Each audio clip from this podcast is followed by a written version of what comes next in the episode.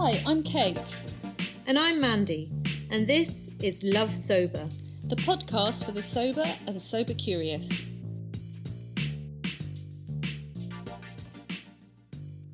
If you love the Love Sober podcast and it's helped you to get, stay, or love sober, you can support us by heading over to patreon.com forward slash love sober pod and contributing £1 per episode. Thanks so much for your support. Hi there, and welcome back to Love Sober, the podcast for the sober and sober curious. Uh, and today I am interviewing Chris Marshall, um, all the way over in Austin, Texas. And would you believe it's three in the morning for him and it's 10 for me? But we'll get into why that's his happy space in a moment. Uh, Chris is the owner and founder of Sans Bar, an alcohol free space and community based in Austin, Texas. He's been alcohol free since February 16th, 2007. Um, Chris started working as a substance use counsellor at an integral care in 2009 and witnessed his clients struggle to remain absent from alcohol when they exited treatment. He created Sans Bar in 2017 with the belief that everyone deserves a safe, sober, and inclusive environment where they can authentically connect with others, which I love. And I want to go to Austin, Texas so bad. Chris identifies as a person who is thriving despite a mental health diagnosis and is an ad- advocate for mental health. Um, and Sans Bar is opening. So life is returning to Austin, Texas. So we're going to dive into Chris's story in a minute. Um, but we always start by just sort of checking and saying hi and how are you doing, Chris? I'm great. Thanks for having me on. Um, yeah, so I mean, you said that this time in the morning was okay. So you were just saying to me that actually, like, kind of, this is where you have your creative mind space in kind of you know the early hours of the morning that's your happy place. Yeah 3 a.m is my happy place. There's something about being awake at this time of day. Morning night i don't know. Uh, for me it's night because i just stay up um, but the world is just quieter. Uh, uh, i just feel like uh, this 3 a.m love is partially due to to the way that i i lived when i was drinking. I think that um, part of my healing journey has been to make this hour right mm. in the mm. world for me. So yeah, I, I just love this this time of day. I think it's just a beautiful um, twilight between what was and what will be. Oh, I love that. Yeah, and it's, I mean, I was thinking about that, just how things shift because you know the.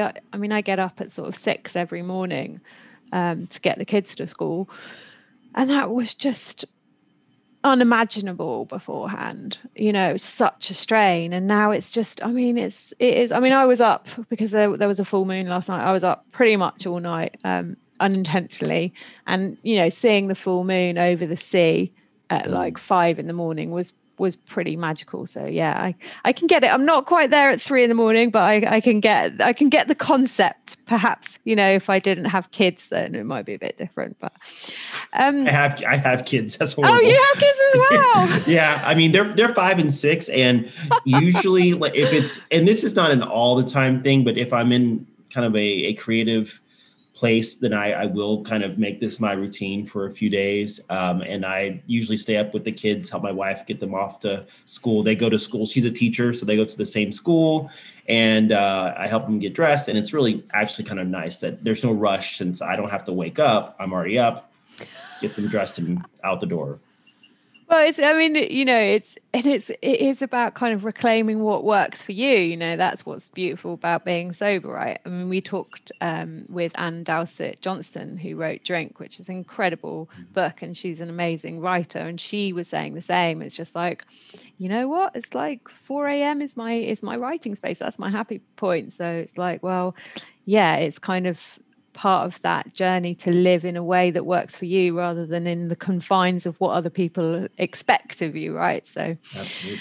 um yeah so we always start with a little bit about your kind of um journey to being alcohol free so yeah if you could tell us a little bit about your kind of drinking story and what led you the, to the decision to to stop.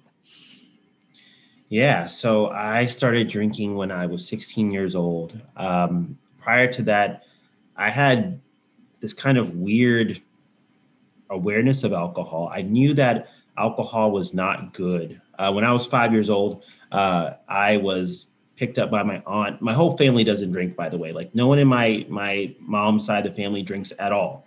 And uh, I was picked up by my aunt, and we were driving to to my house where she would keep me after school.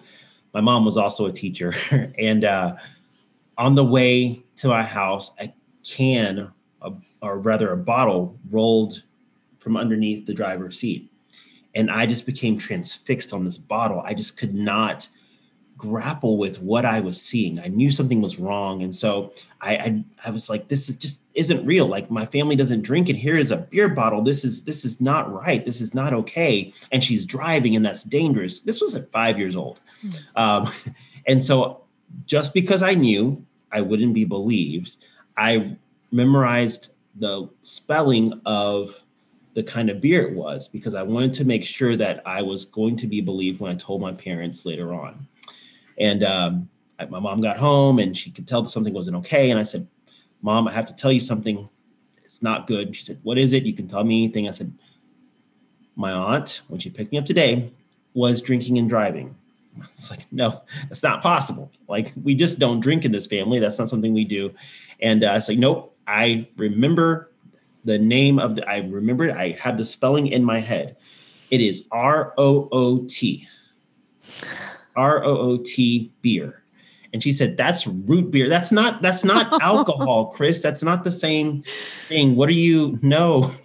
And um, that's how, but that's something early on, and I still don't really know how that became um, so emblazoned in my mind that alcohol was bad and dangerous. But I lived with that from five to, to 16. I had, you know, just decided that this was something that I could personally not do. What changed for me was as I was getting into my teenage years, my friends were drinking and my friends were having parties and going out on the lake and, and drinking. And I felt alone. Um, I had always felt alone. I've always been a kind of a kid who felt like they were on the outside looking in. And uh, alcohol seemed to be the way that people were connecting at that age. And so I made the very tough, tough decision to drink. Um, it didn't feel like a heavy decision at the time. It seemed like the most logical decision, but after I had that experience, I, felt this immense amount of guilt. Um, but the experience itself is worth noting. You know, when I when I had my first drink, I was around all my friends and we opened up this beer. It was really hot and gross and disgusting. And I remember drinking it for the first time and just feeling just like this ugh, nasty feeling in my mouth. It was gross. But then this feeling, this rush mm. of exhilaration and connection came. I felt like I had done something like a ritual with my friends. Like we had we had crossed this forbidden barrier together. And for them, it was not that. For them, it was another night uh, out in the field drinking some beers. But for me, it was this almost religious experience. And I carried that with me all throughout high school. Um, as my consequences continued to stack up, I kept getting in trouble.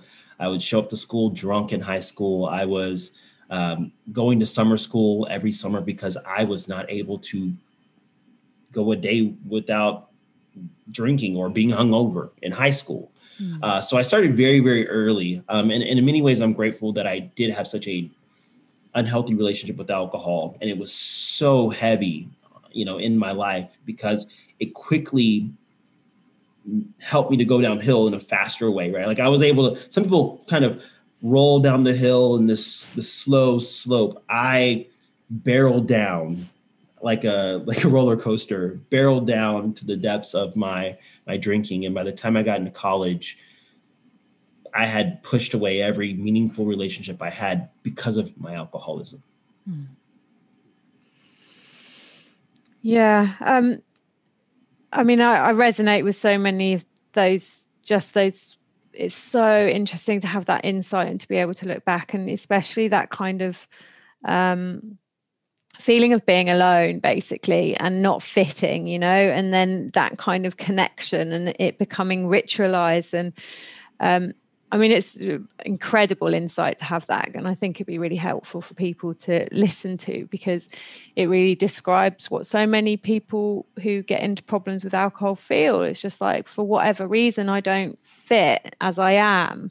And then everyone's doing this thing. So even though there's resistance there, and, you know, and I had the same, like, I never liked people when they were drunk when I was younger. It just freaked me out. I found it really scary and just I didn't like how people changed not even if they were like horrendously drunk you know just they'd have a few drinks with dinner my parents and all of a sudden I'd be like oh you're not quite who you're you were before and you're a bit more silly and you know everyone used to say I was too serious or I was too you know um, too worried about things. But that's how I was internalizing the world. It was just like ah oh, this is really stressful. And so there was that moment of like well, I can't beat them, join them, right? It's like, well, you know, otherwise I'm going to be on my own, or, and I already feel alone, or it was that kind of magical elixir of like social anxiety killer, you know, it's like, let's do that. And then, ah, okay, we have this kind of bonding, you know, and I mean, I sort of, it took a long time for me to kind of come to peace with you know those teenage years and I put myself in a lot of dangerous positions and you know, but if you took away the drugs and alcohol, essentially a lot of what we were doing, you know, when we were going raving and going to kind of festivals was that bonding and that kind of connection and that survival you know it's like everything was a bit mad outside and we had that connection you know and and we went dancing and you know that's really good for your nervous system and all that. But you know unfortunately it's not socially acceptable to do those things right? So we drink because it's it's what we're supposed to do. So yeah i really related to uh, a lot of that um, experience. And so you know from that point where everything was very difficult for you um, how did you get to the point where you were like okay i need to change and then what did you do so I found myself in college, second year of college, really struggling to leave the house. What I wasn't aware of at the time was that I had had this social anxiety disorder since fifth grade, maybe, if not earlier. like I had always been a, a nervous, anxious kind of person in social situations. And the alcohol really helped at first to, like you said, alleviate a lot of that anxiety. I felt like I could belong, I could relax, I could be someone else. And I was really good at becoming someone else. But when the alcohol faded away, I was left with myself. And the more I was left with myself, the more I felt the need to be someone else. Mm-hmm. And it was this this vicious cycle that fed up on itself until I couldn't do it anymore. And uh, I was 23 years old in college. My mom had to come extricate me from college where I was at and uh, move back in with her. I went to treatment for the first time and quickly signed myself out. I was like, I don't belong here. I'm 23 years old. There is absolutely no way I can stop drinking at this point in my life. What am I going to do when I get married? What am I going to do when I want to watch sports? How will I live my life without alcohol. It just I couldn't wrap my head around it at that age, and so uh, I lasted about 90 days without drinking after signing myself out of treatment, but quickly found myself in that same empty place and felt just as alone as I had before I took that first drink at the age of 16 and decided to drink again. And what that experience helped me to understand was that when I picked up again, I found myself right where I was when I had stopped those 90 days before. I just, uh, it was a nightmare. it was just an absolute nightmare. Uh, I got to the point where I really did want to stop. Uh, I, I, didn't know how it was going to be possible, but I did want to stop. Um, so I had a conversation with my mom, and uh, this was a very important thing to note that my mom decided to say that, you know what, no matter what you decide to do with your life, Chris, I'm changing the locks in this house and you cannot live here anymore. You are um, killing yourself slowly. And I've accepted and made peace with that reality that you are really, really sick. And if you don't stop drinking, you're not going to make it. Um, I really wanted to stop, but she was really done with me too. And it, mm. and it kind of worked perfectly. Uh, I, I think had I not been ready to stop, that ultimatum would have just gone un, unchecked and I would have just continued to roll down the hill. I had some desire to stop. And so she gave me this option of, hey, you can go out on the street or you can go to treatment for one last time. And I decided to go to treatment. And when I went to treatment, I had two really important things happen to me. One was uh, I had a doctor, a psychiatrist, meet with me and tell me that a lot of what I was experiencing was related to my mental health stuff.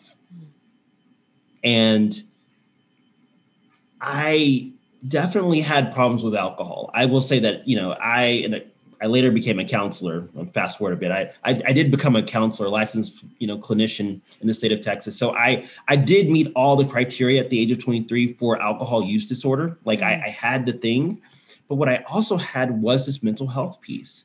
And when the doctor was describing this mental health stuff to me, it it just felt like an unburdening. I, I was able for the first time in, in forever to feel like I wasn't an effective person. Like I like there was something that wasn't okay with me, but that was fixable. Mm. And that gave me hope. So that was the first thing. Someone told me that, hey, what you have going on is a lot of self-medication due to your mental health stuff. The second thing that I, that I heard was that was important was a group of people came onto the unit that I was going to treatment. And these were alumni of the, the program that I was in at the time and one guy just pulled me aside and asked me if I felt a part of anything. And I said, I don't. I don't feel a part of any any friend group, any I was in a fraternity in, in college. I don't feel a part of that. I don't feel a part of my family. I don't I don't feel a part of anything. I don't know where I belong in this world. And that question was so helpful because while it was a question, it was also an invitation. It was an invitation to join this group of people. And so they just took me in. I, I was 23 year old kid. They were all much older than me. They're probably the age I am now. and they, they, they just loved on me. They took mm-hmm. me out every Friday night. Uh, we went out after the meeting and had coffee and bad Mexican food.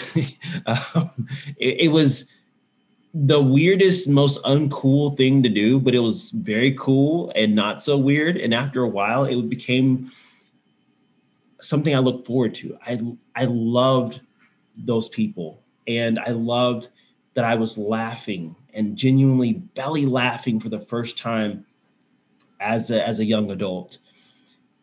That set me up for life. It helped me to understand that I was worthy of love. I was worthy of actual authentic connection and that who I was, the core of me was lovable. And that jump started, you know, all these other thoughts like maybe I can go back to school, maybe I can have a healthy relationship, maybe I can be all of these things. It really came, I was really birthed through this experience of being with these people, connecting with these people. It it transformed my life in a way that I I don't even think any of the other um, tools that I picked up in my journey have helped me. Oh God, there's so much to to say and so much I resonate with. Again, it's just that thing. I mean, I think what's been hugely the shift, you know, I mean, there's lots of shifts, right, that we're seeing. We're seeing this kind of you know we'll talk about it in a moment in terms of you know the alcohol free drinks and and uh, allowing that to you know make space for people that don't drink within social spaces. But you know a huge part of the shift has been this conversation about mental health. You know and we're not there yet. It's still kind of you know if you're if you've got mental health just you know disorder they send you to one you know service or if you've got an, an, addiction issue they send you to another and they're not talking to each other which is part of the work. But i think within kind of certainly within social media and within you know people um talking about it we're uh, understanding you know that there's this huge connection between mental health disorders and you know alcohol use you know and and that self-medicating thing and that was definitely for me. And that liberating part of it when it's like oh okay as you said i'm not a defective person like it's such a sort of horrible kind of feeling or or that stigma attached to those kind of labels. And it's like oh actually all right you know i mean for me it was kind of the trauma piece the depression piece the anxiety piece. It was like okay and i can do something about these things you know and that like little glimmer of hope. Um, and so, in terms of the the was that twelve step program, or was that uh, another kind of a group that you those people that held you at the beginning? They were twelve step groups. Mm. Um, you know, I think that I and again, this was in two thousand seven, so there weren't many options. I mean, recovery was very binary. Yeah. Either you were in a twelve step group or you were out. You know, and I sometimes think about how many people we've lost in the span of human history that did not fit either one of those categories. And uh, I am so grateful that things have changed, evolved over the past 14 years that I've been alcohol free.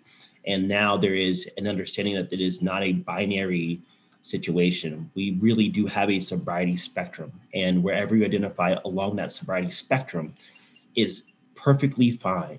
Mm-hmm. And you know that goes from sober curious to sober serious. And wherever you find yourself on that line, you are welcome and you are perfect just the way that you are. You are you are lovable and you are fixable. And that um, is the most amazing thing. I, I just am so grateful to be alive at a time when we start to recognize that people don't just fit into one category or the other. Yeah.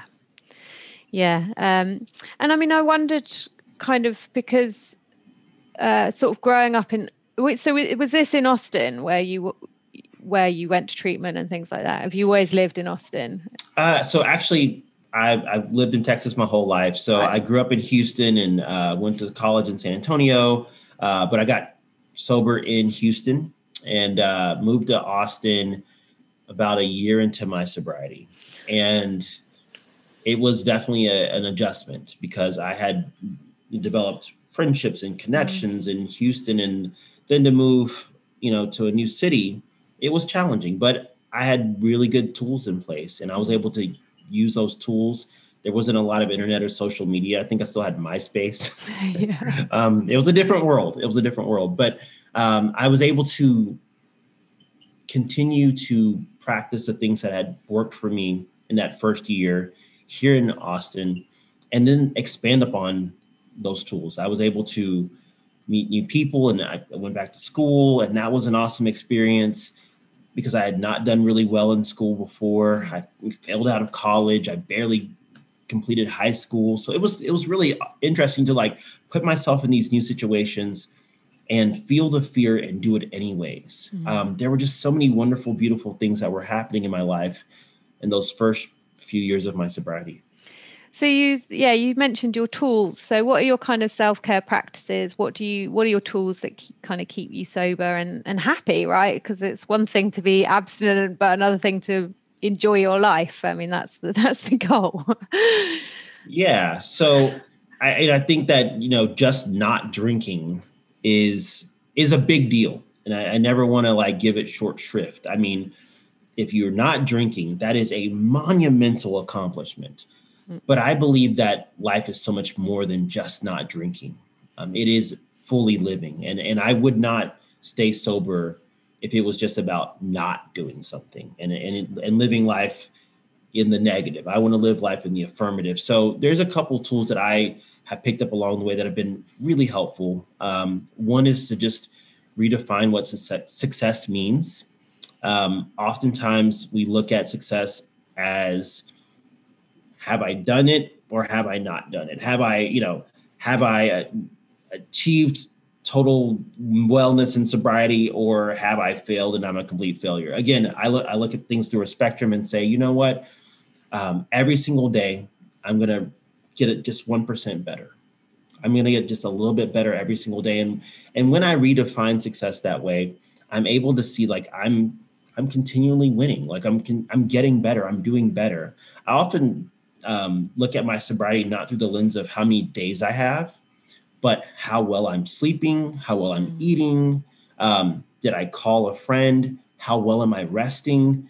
These are ways that aren't typical ways of quantifying your your recovery or your wellness but for me it helps me to see the the the, the accurate picture the real uh, way things really look because just looking at days I, I mean literally i have 14 and a half years i mean if if we just want to hang my hat on that that that's yeah. I mean, that sounds great, but I've had a lot of hard days in those days. I've I've I've done unhealthy things in those days. I, I just didn't drink in those days.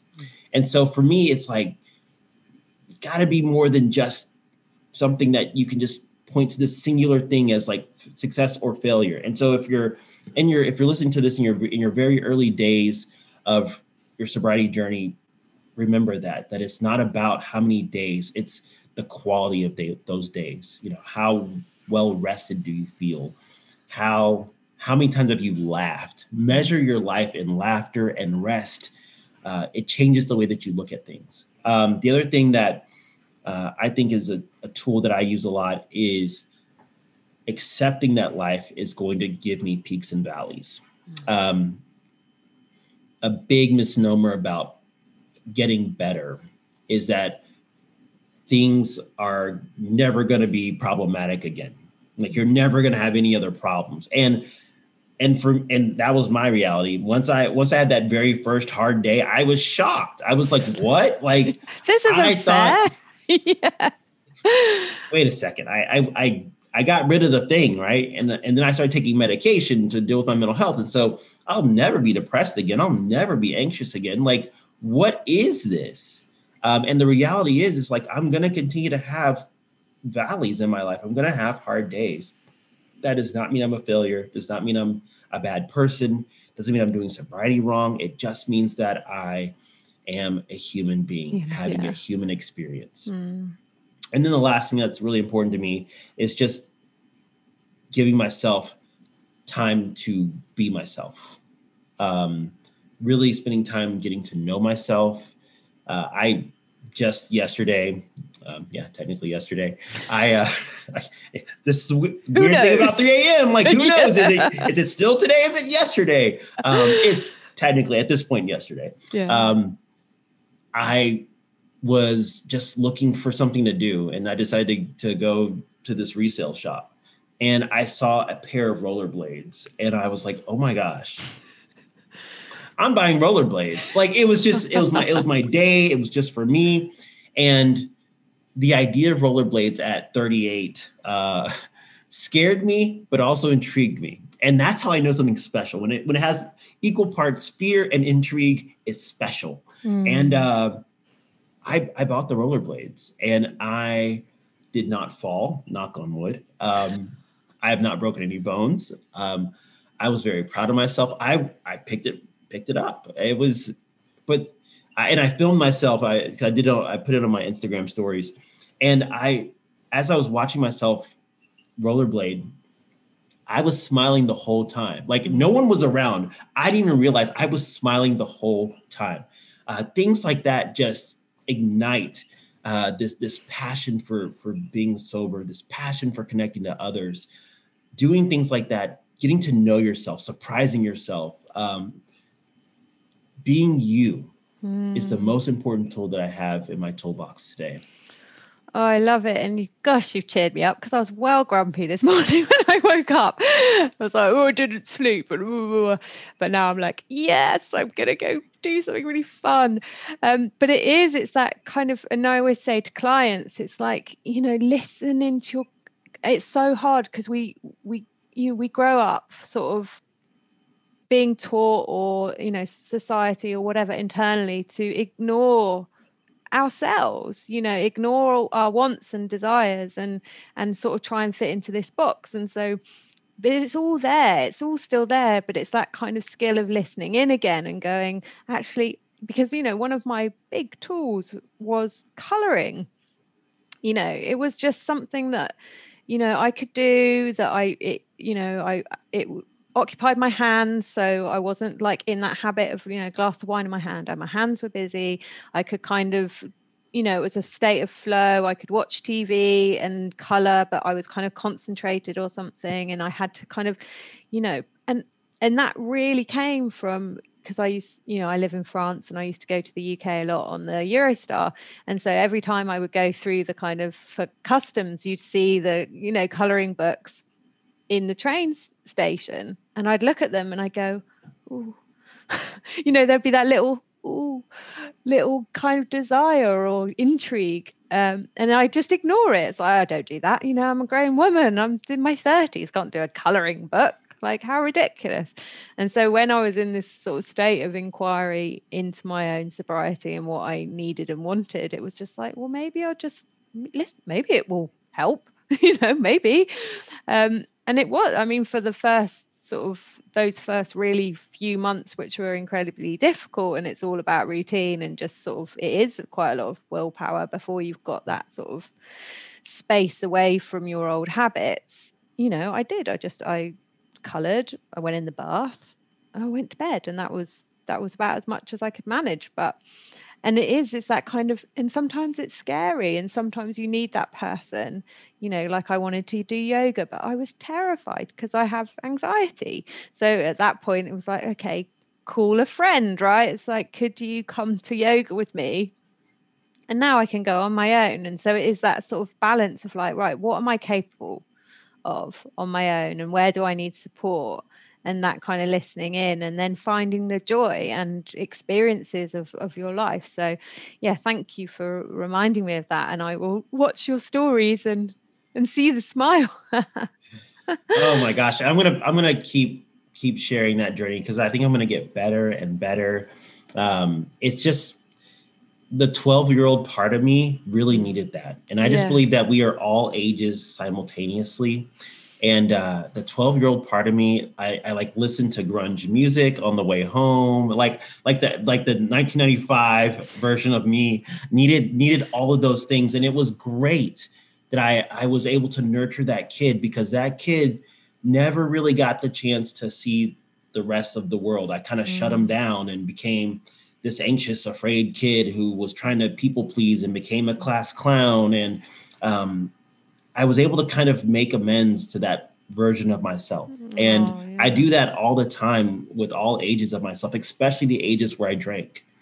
Um, oh yeah, I love that. Mm, I hadn't really thought about it like that because, I mean, one of my again, it comes back to sort of using what you knew and what you loved, but in a way that nurtures your sobriety. Because you know, obviously, I was really into music and and hip hop and you know and techno and deep house and sort of that party scene, and I use that stuff now. You know, it is is that kind of you know, dancing around if I'm stressed out or just taking a moment. You know, I had therapy yesterday and, you know, so it's a tool like I put on my headphones afterwards and I'll just listen to some tunes and that will just help me to just process. Um, and I had never really thought about it nurturing that part of me in that way, but it's a really beautiful way to to think about it. Um, so tell us about Sans Bar and tell us about why you set it up and the work you do in, in that sense. Yeah. So I uh, got sober, decided to go back to school, became a counselor, and I did that for about eight years here in Austin. And I loved my work as a counselor. I felt really equipped to do it. Um, I was a wounded healer, someone who had had the you know sickness and got better, and really enjoyed helping other people get better. Uh, I, I, loved it, I, and I still miss it sometimes. um, I miss being a counselor. I miss working with people. But as I was working with individuals, I kept seeing the same pattern emerge over and over again. People would get better for a little bit, and then they would go out into the world and they would return back to treatment. And after seeing this 200 or so times, I started to ask myself, like, why does this keep happening? Why does this pattern keep emerging over and over again? And when I started to talk to my clients, they would all say the same thing. Like I went out there with every intention to stay sober, to to not do drugs, to not um, act out on my eating disorder, whatever their their thing was.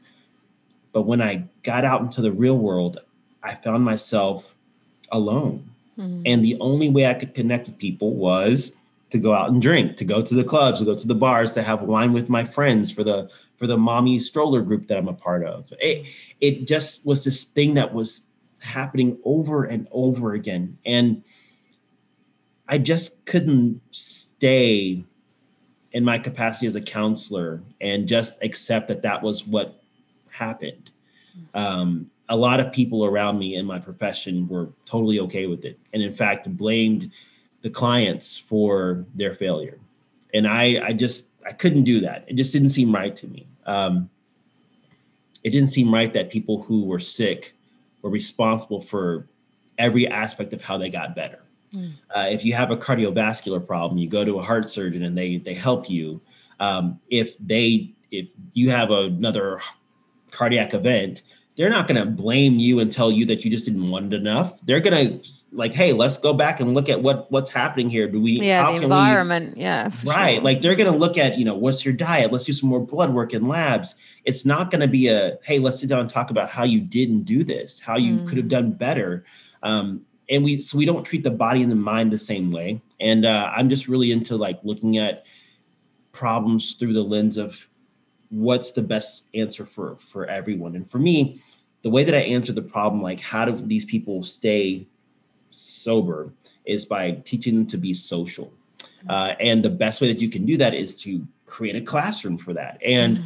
um, you know, my mom was a teacher. So I kind of grew up in the idea of like looking at the world through a, an educational lens. Mm. And uh, I was like, okay, so we need to create a classroom that feels cool and not like a classroom. Because if it's a classroom, people are going to think it's lame mm. and can't do that. So let's call it a bar.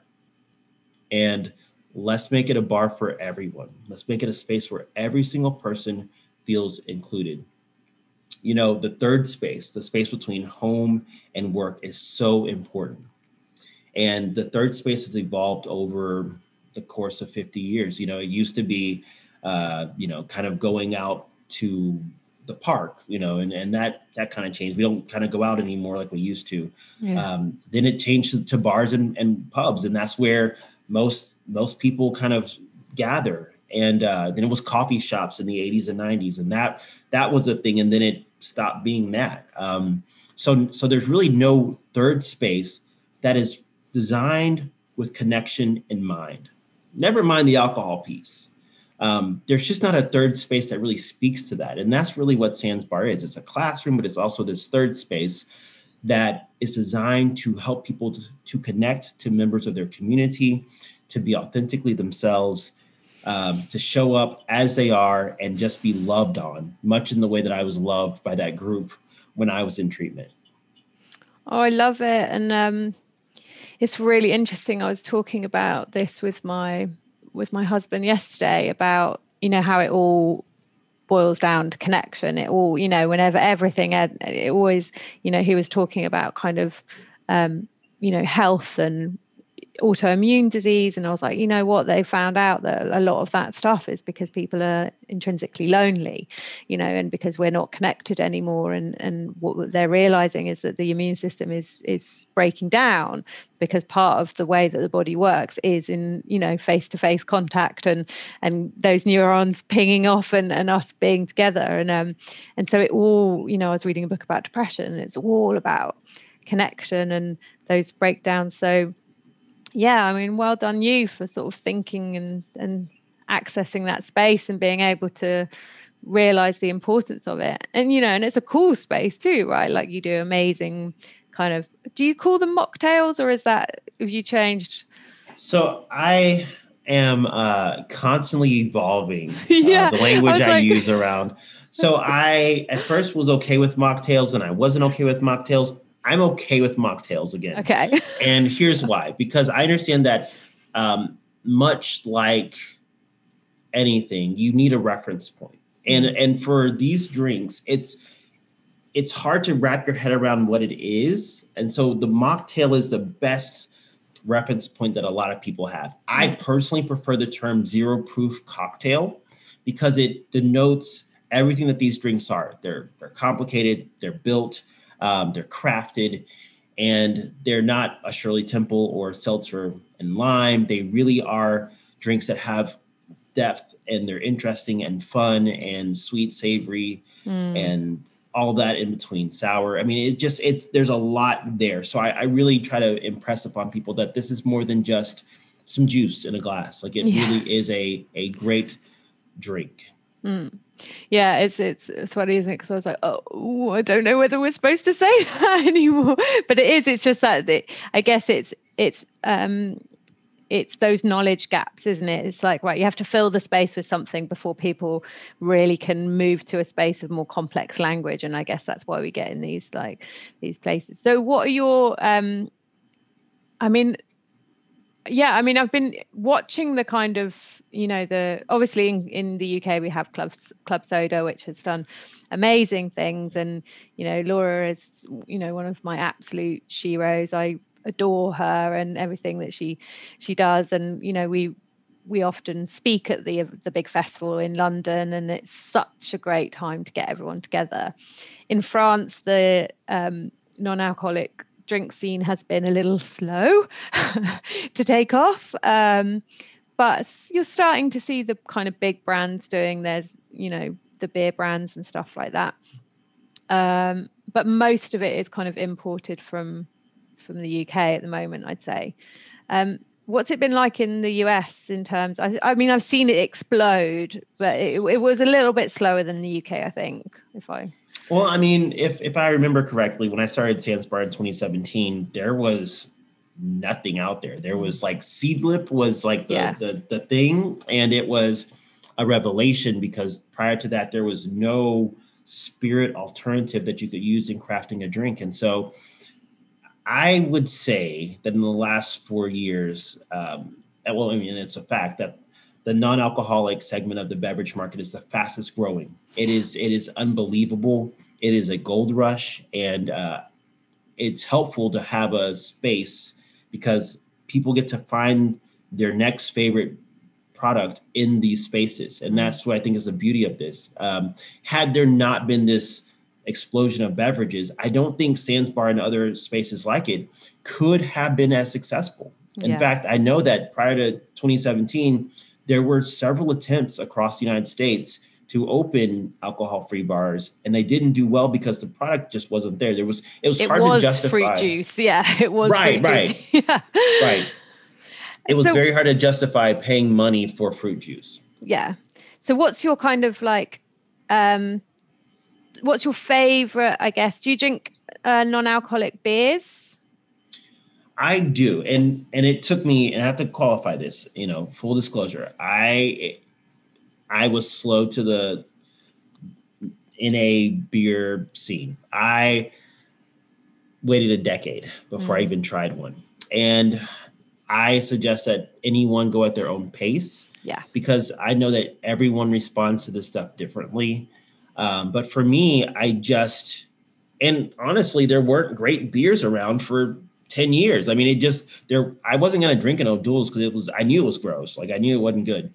Uh, but over the course of the last four years, I've really changed my way of thinking around it. Um, in fact, in my refrigerator right now, there's a, there's a six pack of Heineken 0.0. I love Heineken. That's my like standard kind of drink in the in the cupboard. Um, is a Heineken. I, I, I mix it with Gimba. You know the ginger drink. Do you have mm-hmm. Gimba? It's quite a nice little it, mix. Yeah. Yeah. yeah. Um, yeah. I mean, I've because obviously this this is quite a conversation within the kind of sober space around these drinks. Um, and and I do think it you you know like instantaneously. Like i was at a I was at the club soda festival and there was this amazing kind of new like rose wine. I took one sip and i was just like oh no. It was just too close to the real thing. I was just like oh because actually for a really long time i was searching for you know the red wine to but i mean all the red wines were horrible. But actually when i when i tasted something that was kind of pretty close in a rose, I was just like, no, no. Um, and so you know instantaneously, I think, if something's a trigger or not. And but for me, beers, I mean, I was never a beer drinker. You know, I drank wine. So beer's never been an issue for me. And it's just been really nice to have something that's not sweet. Um, Absolutely. Yeah. And I I think that what we're seeing now is a kind of third wave. You know, if, if Seedlip and the like were kind of this first iteration of alternatives, the second wave was replicas, people mm. that were just in the in the game to replicate what you know, uh, replicate a an, an, alternative to vodka or whiskey or mm. gin. Uh, there, I have at the bar, I have like six different gins from around the world.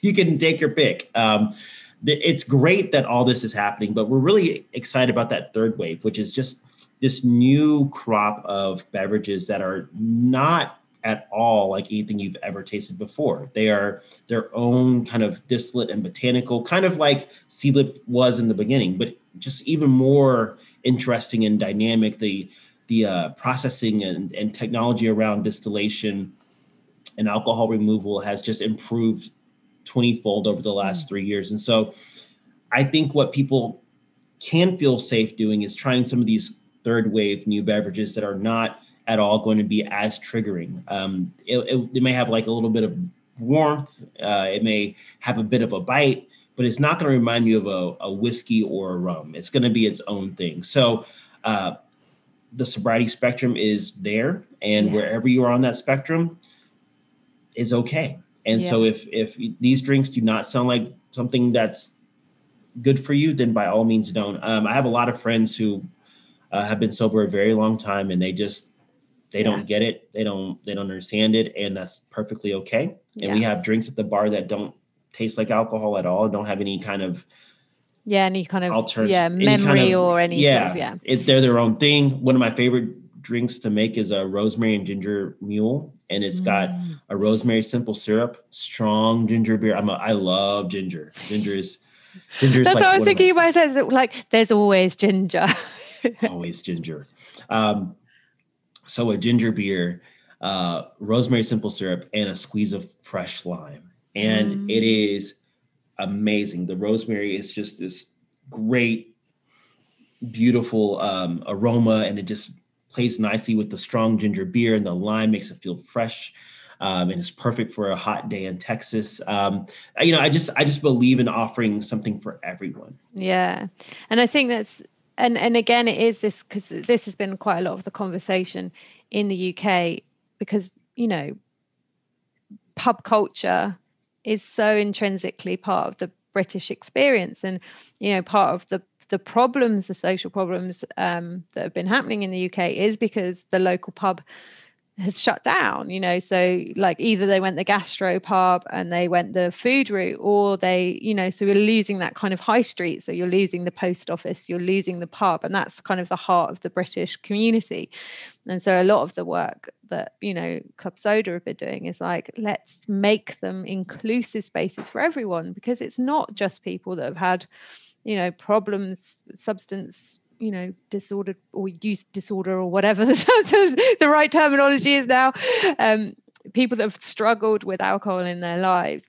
But you know you've got religious kind of um, you know beliefs that that people don't drink or you have people that you know are pregnant or just or mental health I- issues and it's about like rebuilding that community as a space for for everyone.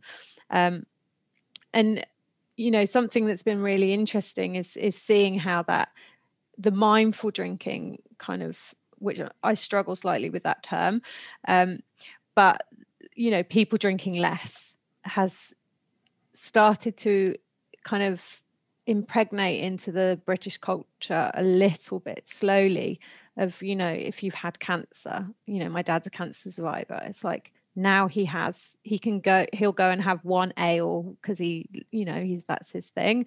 And then he'll have a non-alcoholic beer and he can have a nice one you know draft on tap in a pub. Like that's huge you know because that's about health and about kind of making better choices or you know there's been a big push in the city of london you know so people are not drink driving. It's like you know you can have your drink and then you can switch.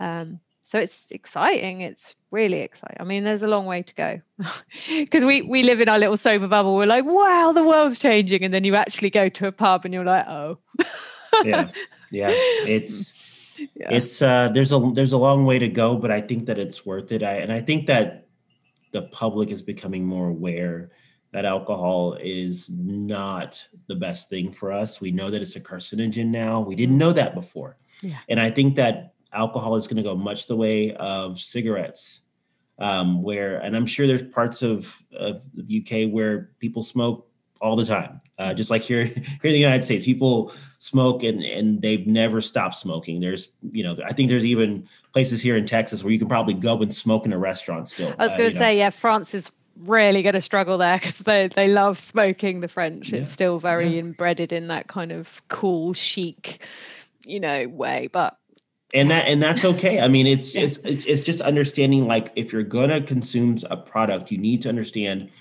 everything about it. And then you can make an informed decision. If you if you choose to smoke that's great but you need to know what's in it. And the same way with alcohol. We haven't for a very long time globally understood what alcohol is and how it impacts us and if we make that if we were educated and we still make the decision to drink that's perfectly okay i just believe that the consumer needs to be informed about what's in the bottle 100%. Yeah. And that was a huge thing for me because it was like, you know, as you say, this sort of spectrum. And I, you know, I was a gray area drinker. Like I, I stopped on my own. I never went to treatment. You know, I, I, I had a lot of agency over my decisions with alcohol. Um, you know, and I stopped for a year and I felt a lot better. And then in my mental health, and then I started drinking again, blah, blah, blah. You know, and and in the end, it came to that decision of like, okay, like my brain is a bit fragile. Um, alcohol's a depressant. Um, I'm struggling. That's not helping, you know. And so if I'm gonna on that journey of going from you know self-destruction to self-love, if I'm gonna look after myself, you know, being alcohol free is an act of self-care, and that's where it was for me. It was just like, okay, I I'm, I'm life is a bit tricky for poor old Mandy, you know, in, on a day to day. So like, let's sort of, yeah, let's try and and that be part of my self care plan. Mhm. Um, and you know, and that's what we want to encourage, right? It's like you don't have to hit rock bottom to have the validation or the um, permission to just take alcohol out of your life. Um, Okay, so let's finish up. So we always finish with a tip of the day and your reason to love being sober. So what tip of the day would you give to people? Could be drinks related, could be mental health, anything. Well, I had something prepared, but I'm going to completely change. Oh, you can do two. Okay, so the one thing I was going to say was create fun and interesting drinks. I really believe that this is part of getting better is to replace your you know drinks with something fun and interesting because the ritual is is kind of what we miss most. We miss some we miss something about that ritual.